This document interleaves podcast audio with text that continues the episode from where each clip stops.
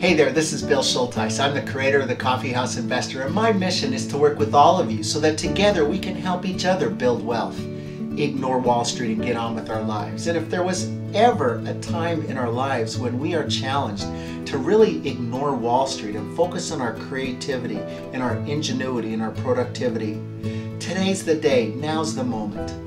I want to share with you a whiteboard presentation that I have shared with countless coffeehouse investors over the past 20 years. It was kind of spurred on by a text that I received a couple of days ago from a friend. She said, "Hey Bill, all that money in my 401k is going to bounce back, right?" And I want to share with her this whiteboard presentation. I want to remind her of the importance of creating a financial game plan so that our financial game plan really guides us in making investment decisions today.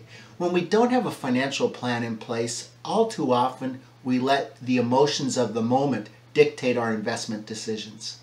In creating a financial plan, we've got to have some basic assumptions of what we expect our portfolio to return over the next 10 to 20 years.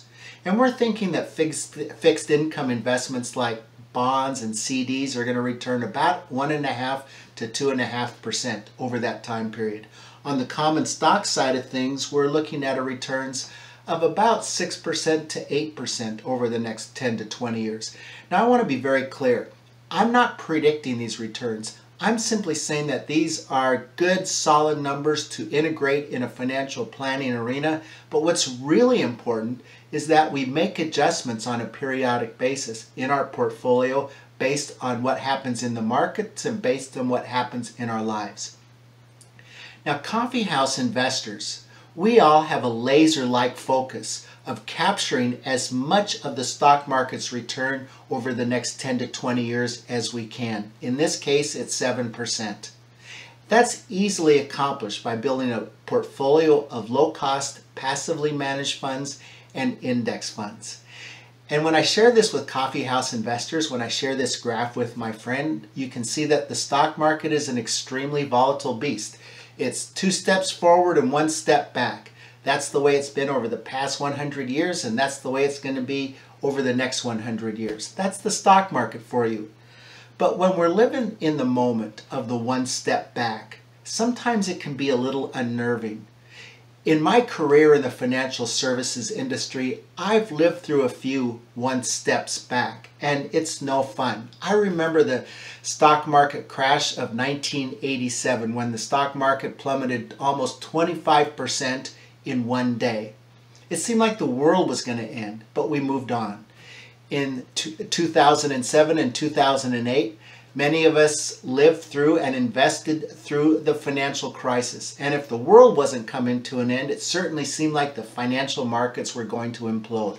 But we figured out a way to move through it. Today, we're all dealing collectively with the coronavirus pandemic that is around the world. And no one knows how we're going to address it. But I'm convinced through our collective creativity and ingenuity, we will address this problem. The bottom of the market will eventually turn around and it will reflect the continued ongoing productivity of the global economy in the months, in the years to come.